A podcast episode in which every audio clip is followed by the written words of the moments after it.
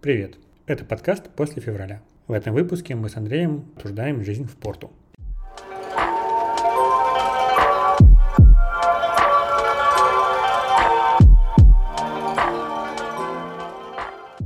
Привет, Андрей. Расскажи, кто ты такой и чем ты занимался до февраля 2022 года. Я Андрей Заика. А, до, до начала войны я работал в Яндекс Практикуме и делал школьную математику от Яндекса. Жил в Москве. Все было хорошо. С переменным успехом, но хорошо. Вот.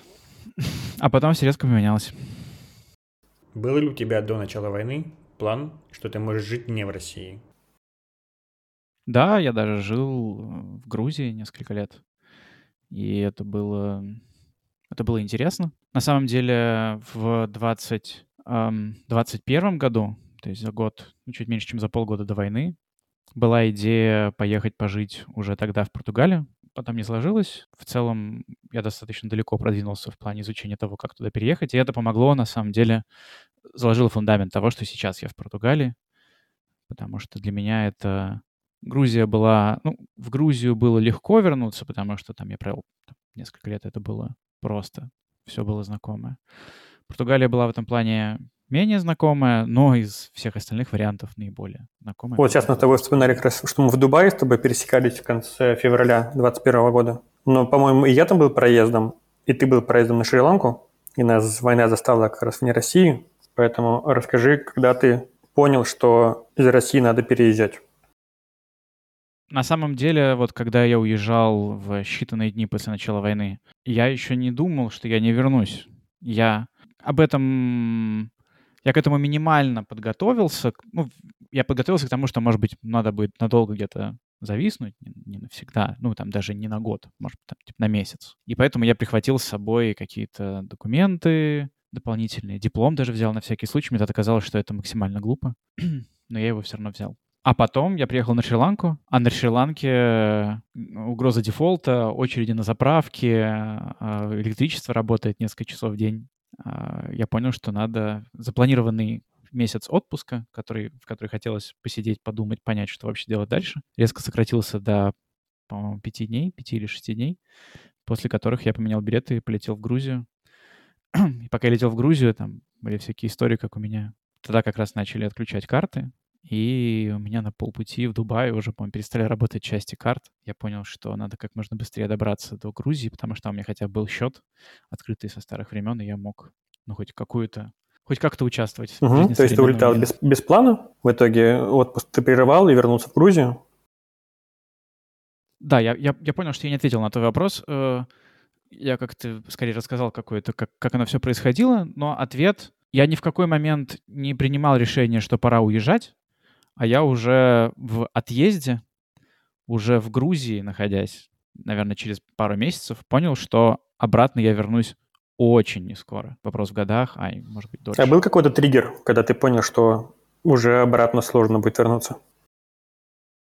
Скорее нет, скорее это все было ну, я для себя, я в разные моменты начинал, прекращал, начинал, прекращал вести дневник. Но самый мой надежный дневник — это saved messages в Телеграме. Я туда пересылаю всякие вещи, которые для меня важны. Вот я туда начал, когда началась война, пересылать туда какие-то, ну, совершенно вещи, которые там, заголовки «Медузы», а, то есть я сделал скриншот, когда началась война, «Медузы», и кинул себе туда, просто чтобы я помнил про это. А какие-то другие видео зверств и там ужасов, происходящих на войне. Я вот их складывал, складывал, и вот складывал, перечитывал, и в какой-то момент сложив, как бы, когда у меня сложилась вся вот эта картина того, что, что необратимо произошло что-то ужасное, и это, скорее всего, надолго, это будет происходить еще долго, я понял, что, ну, нет, обратно, пожалуй, ехать не стоит еще очень долго. Я, кстати, тоже вел дневник, и закончил его вести 10 февраля 2022 года. И вот недавно нашел и почитал, что меня волновало накануне войны.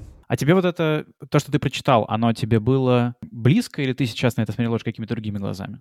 Да мне кажется, уже опять близко, потому что нашел я его два месяца назад, и война все равно уже шоковую стадию прошла, как-то ушла на фон. Если бы нашел его в марте или в апреле 2022 года, то, наверное, посмеялся бы над тем, что меня волновало, а сейчас уже все вроде понятно.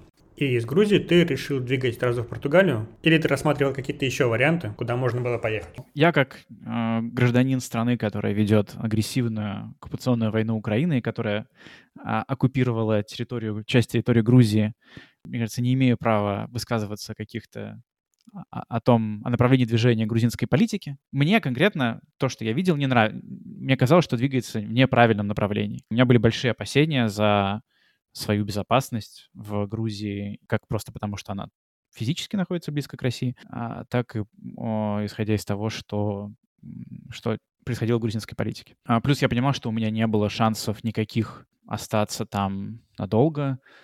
Были всякие замечательные истории про то, как моему знакомому пришло, пришло письмо с ВНЖ грузинским вместе с дополнительным письмом от э, условно грузинского ФСБ о том, что его ВНЖ аннулирован а, из-за опасений о безопасности страны. Газлайтинг государственного уровня. Плюс это было банально дорого жить в Тбилиси, а не жить в Тбилиси это достаточно, а, ну, казалось, по определенным причинам а, не представляло, не было возможно. И поэтому я посмотрел, какие есть варианты, вспомнил, что у меня хорошо проработана Португалия, выяснилось, что это действительно хороший вариант по очень большому количеству параметров. Мне не хотелось уезжать куда-то далеко, не хотелось уезжать. То есть я не верил и не верю в вероятность атомной войны, поэтому уезжать куда-нибудь в горы Новой Зеландии кажется мне немножко перебором.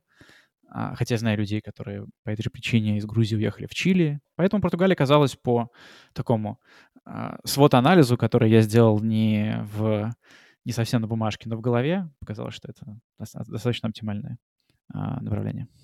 В какой момент ты переехал? Сколько из полутора лет ты был в Грузии, а сколько в Португалии? Я приехал в Грузию в марте и уехал 4 ноября. Вот, соответственно, 8 месяцев я провел в Грузии. Вот, соответственно, с 4 ноября я здесь. Получается, первый год жизни в Португалии подходит к концу у тебя.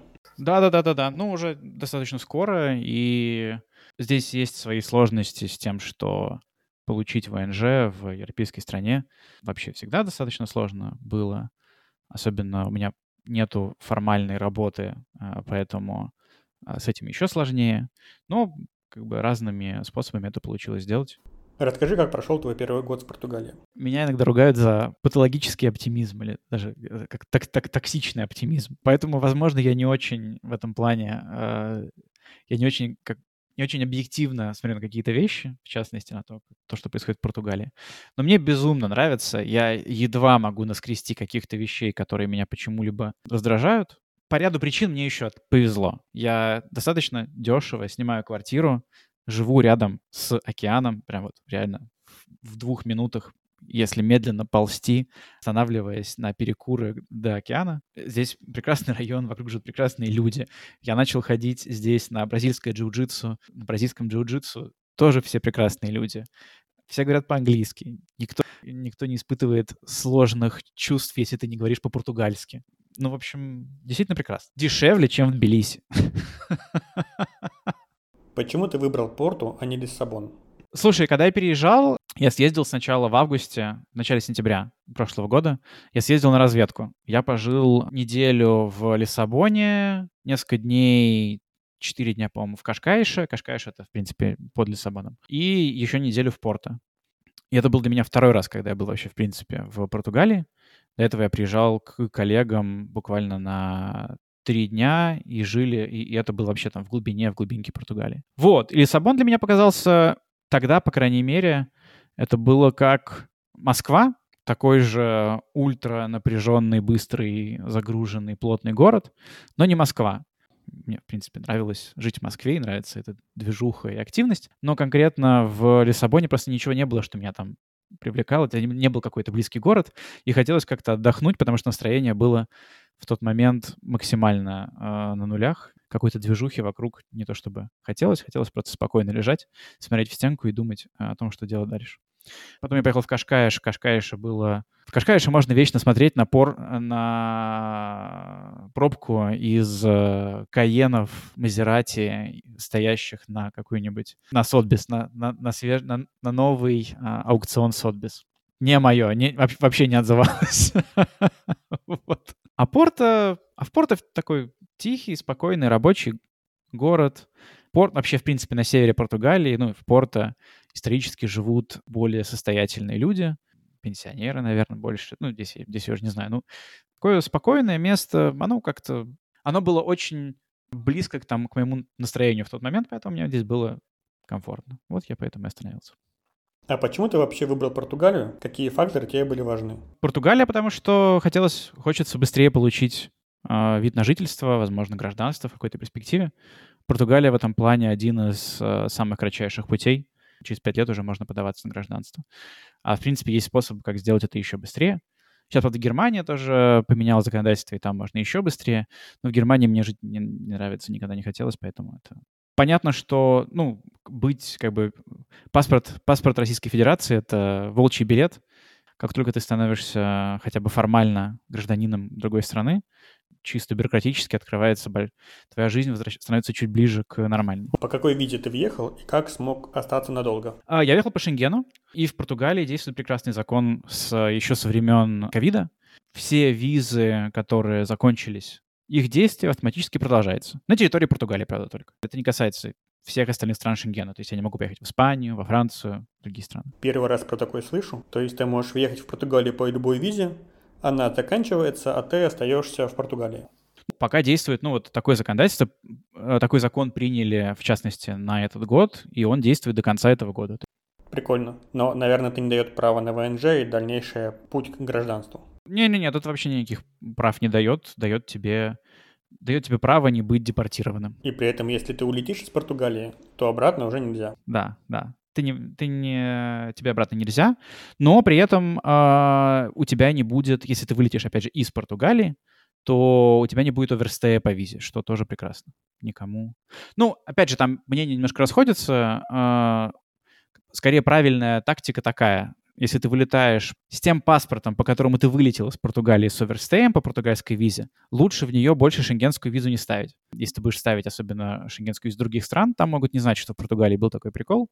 Они посмотрят на твою визу, посмотрят на твой штамп, увидят, что ты выехал после окончания визы, и у вас будет неприятный разговор, как минимум. И сейчас ты подаешься на ВНЖ. Да, я подался на ВНЖ. Ну, здесь э, стандартное выражение, и сам, один из самых популярных чатиков э, Телеграма, э, рус, рус, русскоязычных чатиков в Телеграме, называется «Португальский рандом», и это максимально, а, максимально прекрасно описывает, что происходит. А, например, например, вот история жизни у друзей. Друзьям вчера пришел ВНЖ, пришли карточки ВНЖ. А, подавались они год назад. На карточках, на карточках написано, что ВНЖ действителен с февраля этого года. При этом в мае этого года им выдали на руки бумажку, в которой написано, что их заявление было рассмотрено, и выдача ВНЖ им отказано. Они получили это уведомление, сходили, подали апелляцию. На апелляции им сказали, а в принципе никаких причин отказывать им не было, потому что легально они всем документам соответствуют. Сказали, да, ваша апелляция легитимна, принимаем ваши, доку... принимаем ваши документы. И вот буквально через месяц им присылают ВНЖ, который, оказывается, февр... с февраля уже лежит напечатанный, ждал их вручения. А на каком основании ты хочешь получить ВНЖ? Да, да, но тут очень много разных вариантов. Я конкретно подаюсь через э, трудоустройство. Есть много-много-много разных вариантов, как это можно делать. Есть варианты более длинные, более короткие в целом они зависят от того, сколько денег ты хочешь потратить и сколько времени у тебя есть. Золотые визы есть, ну, как бы самый, один из вариантов, который, который был больше всего прославлен, наверное, это золотые визы. Их, кажется, больше не выдают россиянам, но там и суммы какие-то бешеные, там несколько сотен тысяч а, евро. Но там, правда, анекдот, опять же, история про португальский рандом. Владелец одной компании а, купил золотую визу, перевез сюда компанию. Все в компании, большая не помню, сколько людей в компании, но в компании все получили уже ВНЖ через трудоустройство, а владелец все еще ждет, а, когда, когда ему придет по золотой визе уже больше года его ВНЖ. У этой истории есть корни. У этой истории есть корни. Звучат они следующим образом. Есть организация, государственная организация, которая занимается всеми иммиграцией. СЕФ называется. И этот СЕФ существует достаточно давно. В его обязанности входит а, выдача ВНЖ, всех виз и в том числе пограничный контроль. Проблемы, ВНЖ, проблемы у СЕФа начались лет пять назад, когда приехал бразилец в, в аэропорт. Он, мне кажется, у него не было каких у него не было легальных документов для въезда. Его отвели в какую-то комнату переговорки, избили, отвезли в больницу. Был скандал. Через год это повторилось снова. Опять же, с Сефом, тоже, по-моему, в Лиссабоне. А три года назад, ну, уже, наверное, четыре года назад, в Лиссабон прилетел украинец. У него, у него не было никаких документов, он просил а, политическое убежище, кажется. И его тоже отвели в комнату и избили, ну, до смерти. И это уже было большим скандалом, огромным скандалом, после которого государство сказало, что все, мы СЕВ закрываем, реформировать его нельзя. И вот они его послед... вот они последние четыре года его пытаются закрыть. И на самом деле закрывается он только в сентябре вот этого года. Все это время, что его пытались закрыть, ему потихонечку сокращали бюджеты, вставляли палки в колеса, ну и всячески пытались его э, не дать ему нормально работать. И в частности из-за этого произошла, очевидно, из-за нехватки персонала, ну понятно, у тебя организация, которую точно известно, что закрывают, и мне дают деньги, ну, вряд ли она будет привлекать людей, которые будут выстраивать какие-то супер четкие процессы. И... А что вообще за история с избиениями? Почему они вообще происходили? Я не погружался в детали этого, но поскольку это все происходило, происходило на, границ, на границе, то это не те же самые люди, что выдают ВНЖ. Это, видимо, какие-то пограничники, полицейские, не знаю детали того, как это происходило, честно говоря, поэтому... Но история рассказана из... Э, Ее можно проверить, прочитать. Она есть в португальских границах. Она вот... В целом кажется, что гражданство — это тот вариант, к которому ты хочешь идти. Да, да, потому что мне... Чем больше я тут нахожусь, тем больше... Ну, возможно, помогает то, что я хожу и общаюсь, хожу на джиу-джитсу, там много общаюсь с португальцами. Мне нравится это общение, я как-то потихонечку вливаюсь в это общество. Была крайняя точка — это подача на ВНЖ, потому что не хотелось начинать процесс там, изучения языка, какой-то плотного интеграции, плотной интеграции, пока ты здесь сидишь на птичьих правах. А как только вот сейчас подача на ВНЖ есть, она, скорее всего, надеюсь, она будет успешна, потому что непонятно, почему она могла быть неуспешна, только если рандом какой-то, опять же, не прилетит.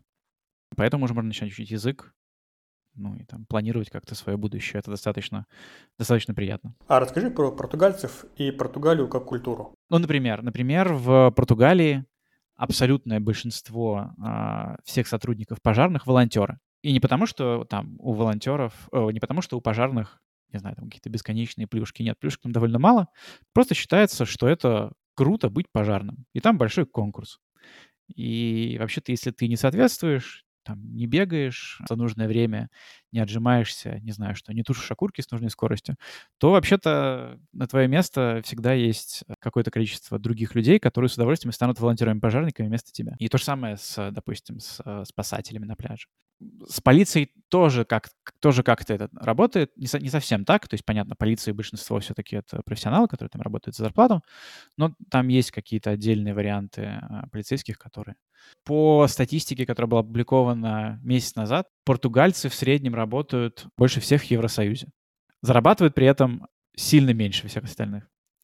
По этой причине португальцы очень много бастуют. Очень много. Я не знаю, то есть ну, очень много понятий относительное. Я не знаю, насколько... У меня плохое представление, сколько бастует во Франции, судя по судя по новостным заголовкам. Судя по новостным заголовкам много, но это может быть неправда, это может быть только впечатление. По крайней мере, бастуют не так люто, но очень много. В частности, допустим, можно прийти на вокзал, даже купить билет на поезд, прийти на вокзал, поезд будет на табло, но тебе придут и скажут, сорян, контролеры не вышли на линию, поэтому поезда не будет. Легко ли ассимилироваться в Португалии? У меня, опять же, у меня очень узкий площадь взаимодействия с пока с португальцами через джиу-джитсу. Несмотря на то, что там какая-то часть говорит по-английски, хорошо, но большая часть говорит достаточно плохо по-английски, они могут с тобой говорить и э, какие-то базовые вещи, совсем базовые вещи, но даже они пытаются с тобой общаться, зовут тебя на барбекю, зовут тебя поехать куда-то с ними, после тренировок часто ходим просто, просто пойти куда-нибудь попить кофе.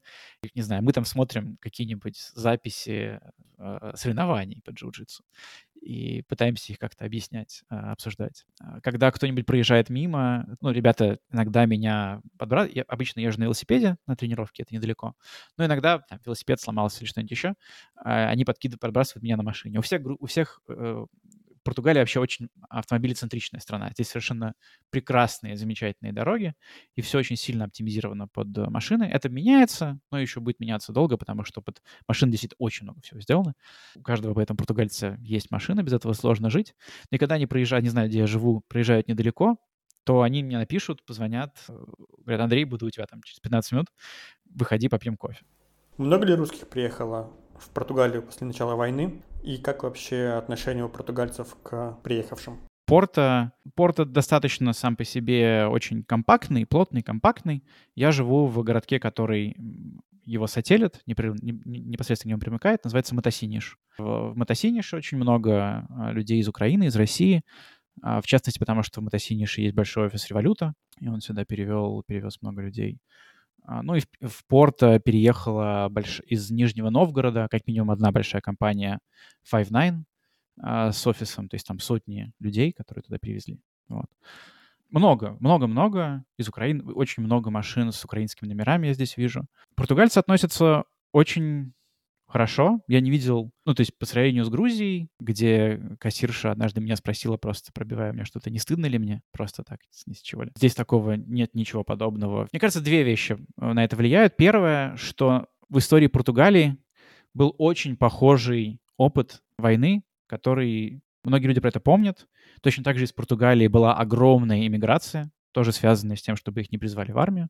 И эти люди до сих пор живут, там, как я знаю, в Швейцарии очень большой анклав, э, ну, также в других странах. Поэтому многие люди ассоциируют себя с тем, что происходит. Они понимают, что если я ехал сюда, очевидно, я не хотел быть там, значит, я не разделяю те убеждения, которые, которых придерживаются люди, выступающие за войну позиция в этом плане достаточно а, понятна. И, кстати, то же самое, мне кажется, то же самое, по крайней мере, я вижу здесь, общаясь а, с людьми из Украины, что никто не проявлял ко мне никакой агрессии. Все, кажется, с пониманием относятся к тому, что почему я нахожусь здесь, а не там. Из, ну, из того, что я дружу с владельцем кафешки недалеко от дома, он рассказывал мне а, анекдот, что к нему пришли ребята, он слышит, что они говорят на каком-то славянском языке. Это было еще, ну, как только война началась. Он подходит к ним, спрашивает, вы откуда? Они говорят, мы с Востока. Откуда с Востока? Ну, восточнее, восточнее Германии. Из Польши, еще восточнее. Из Украины, еще немножко восточнее. Ну, то есть э, и смех, и грех, конечно. Так или иначе, здесь, когда здесь был э, прекрасный, ну как прекрасный, э, скорее было прекрасно, что было столько людей собралось и вместе проводило время. Они были из Украины, из России, когда была годовщина начала войны. Все вместе.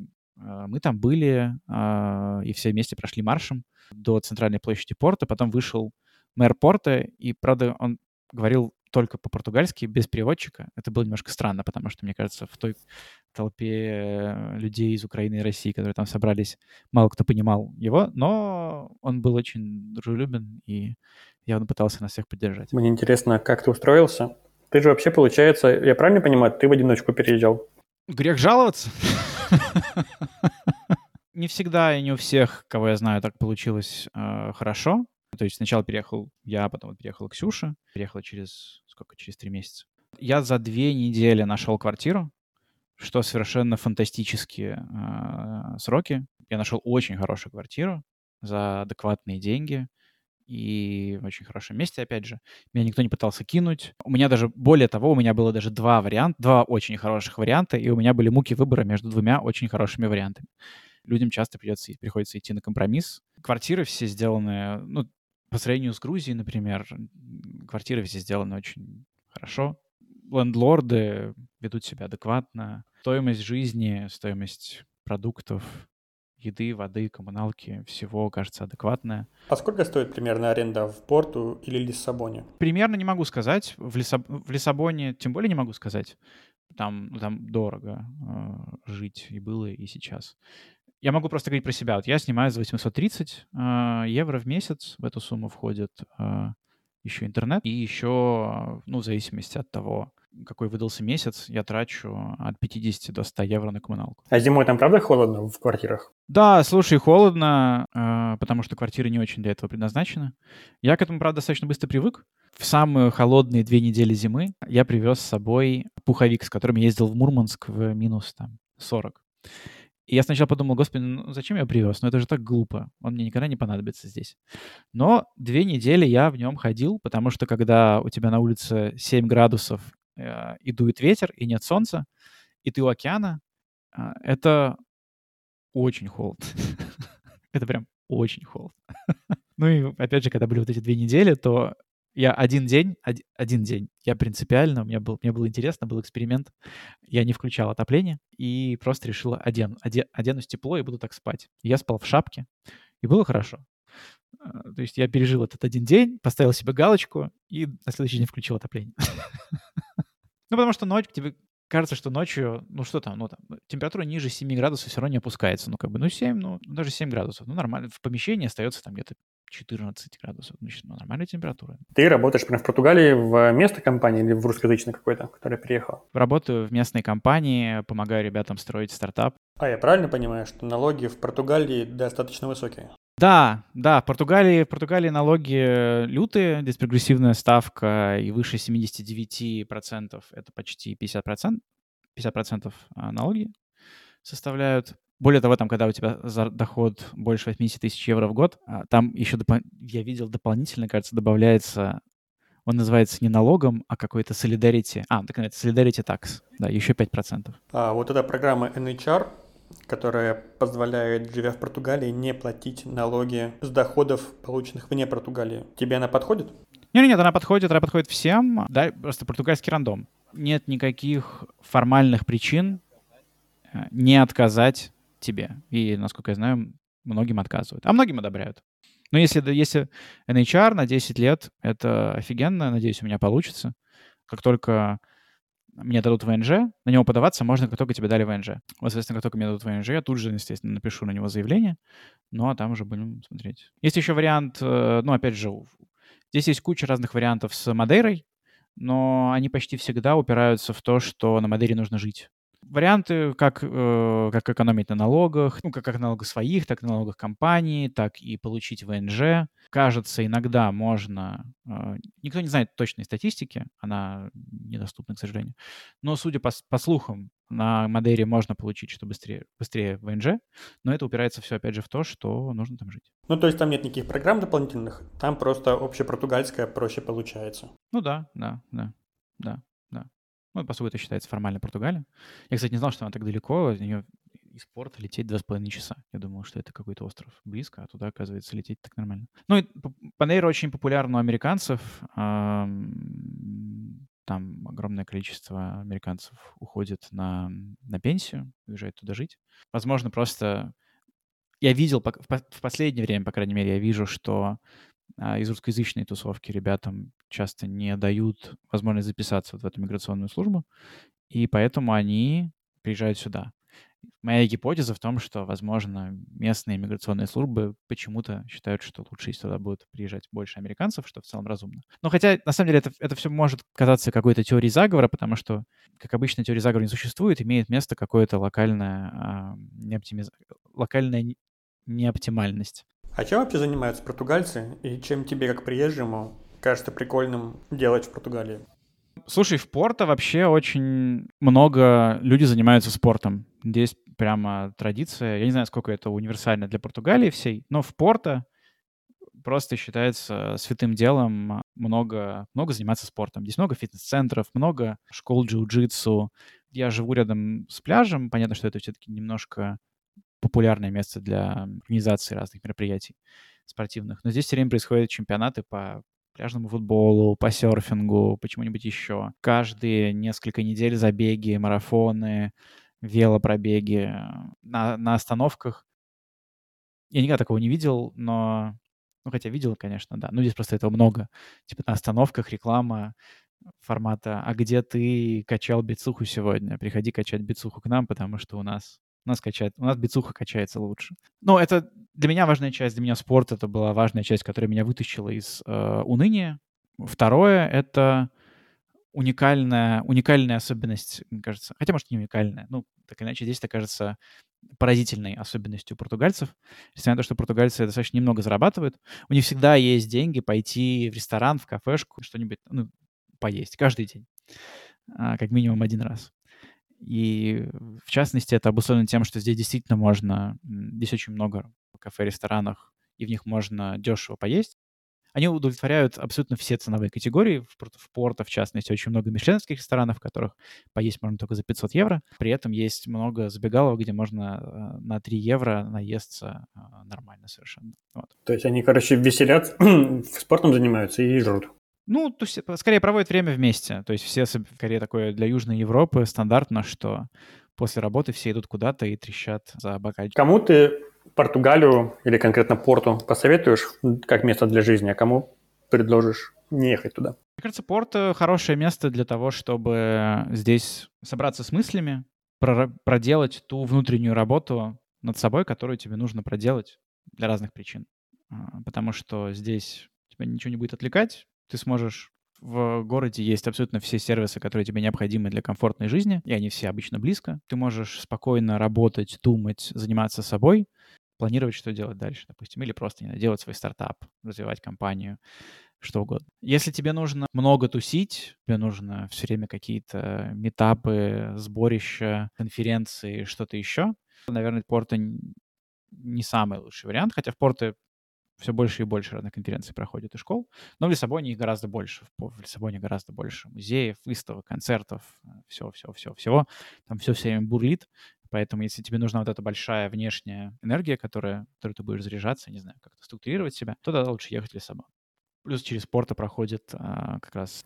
А, это Сантьяго, который вот этот? Точно, точно. Камино де Сантьяго, да. В Португалии начинается или, про, или просто проходит через него Камино де Сантьяго. И здесь все время мой дом стоит как раз буквально в 10 метрах от того, где все проходят, и все время идут вот эти толпы, а, ну не толпы, группы паломников, и на них очень медитативно смотреть, и хочется все время к ним присоединиться, и у тебя рядом океан, и там все время закаты, и, в общем, как бы само место, само место благоволит тому, чтобы сидеть, медитировать и э, думать головой.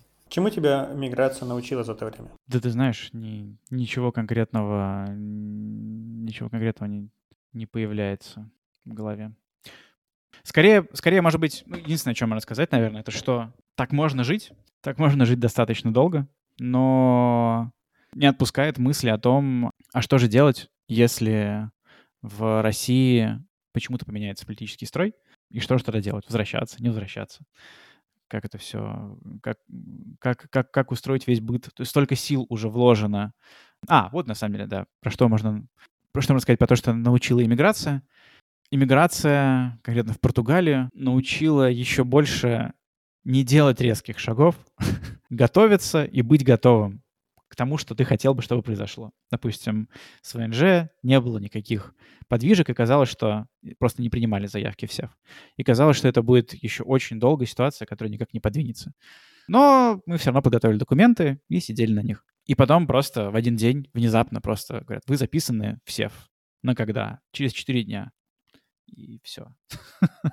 Если бы у нас не были готовы документы, то это была бы э, жуткая пытка их достать. Это и так была жуткая пытка сесть и все приготовить, но иначе это было просто невозможно. Вот, поэтому очень важно, ты привыкаешь в можно, возможно, в, большом, в любом большом городе, но конкретно как в Москве, ты привыкаешь, что многие вещи можно, можно, нужно делать быстро и с очень каким-то коротким, с коротким горизонтом планирования. Тут люди планируют отпуск на, на через два года. Поэтому ты садишься, прикидываешь какой-то вектор движения, готовишься и просто ждешь. Ждешь, когда можно будет начать его исполнять, когда откроется окно возможностей. А что помогает в самые, не знаю, в, в самые фиговые времена, что в самые тяжелые ситуации помогает держаться? Люди, слава богу, я здесь не один, и э, плюс знакомства с местными тоже помогают. И просто когда становится грустно совсем, ты всегда... Мне помогает общение, пребывание в компании. Если еще лет пять назад я думал, что я могу, условно говоря, в своих мечтах получить офер в Америку, куда-нибудь, получить, получить офер в Google и улететь жить в Нью-Йорк или Сан-Франциско, где никого вообще нету, и мне казалось, что это прекрасно, то сейчас я думаю, что я бы, наверное, там совсем э, скопытился, не имея никого вообще знакомого э, даже ну, там, в часе лета от, от себя. А здесь они не просто в часе лета, они в пяти минутах на велосипеде. Вот, поэтому это прекрасно.